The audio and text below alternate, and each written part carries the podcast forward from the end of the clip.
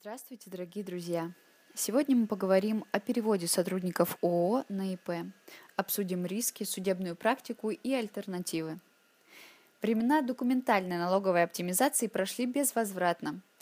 На этот раз поводом стало решение Верховного суда по делу А 58547-2016, отказавшего налогоплательщику в пересмотре его дела и поддержавшего решение всех трех инстанций – Предметом разбирательства стала одна из самых распространенных схем налоговой оптимизации.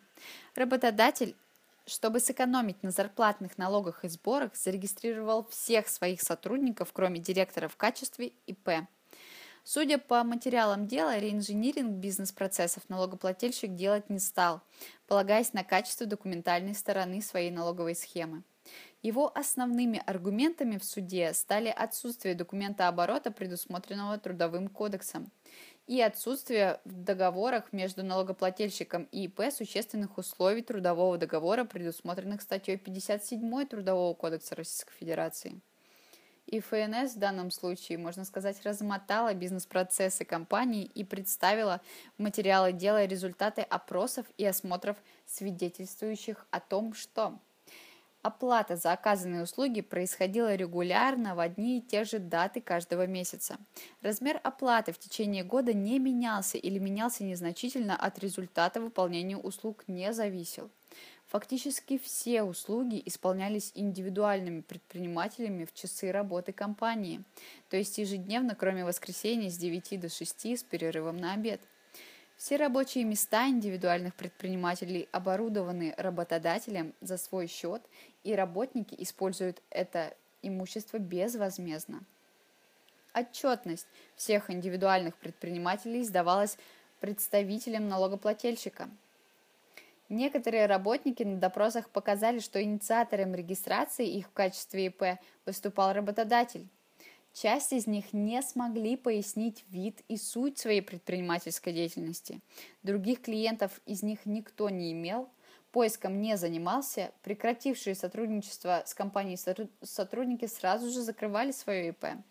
Суды всех инстанций встали на сторону налогового органа, отметив, что налоговые обязательства вытекают не из названия договора, а из фактической сути правоотношений – когда человек не может пояснить суть предпринимательской деятельности, желание заняться которой побудило его зарегистрироваться в качестве ИП, то о каких гражданско-правовых отношениях можно говорить? Значит ли это, что налоговая схема с переводом сотрудников в ИП перестала быть рабочей? Конечно, нет. Это означает лишь то, что тщательная подготовка документов для налоговой схемы ничем не поможет, если документооборот не подтверждается реальными бизнес-процессами.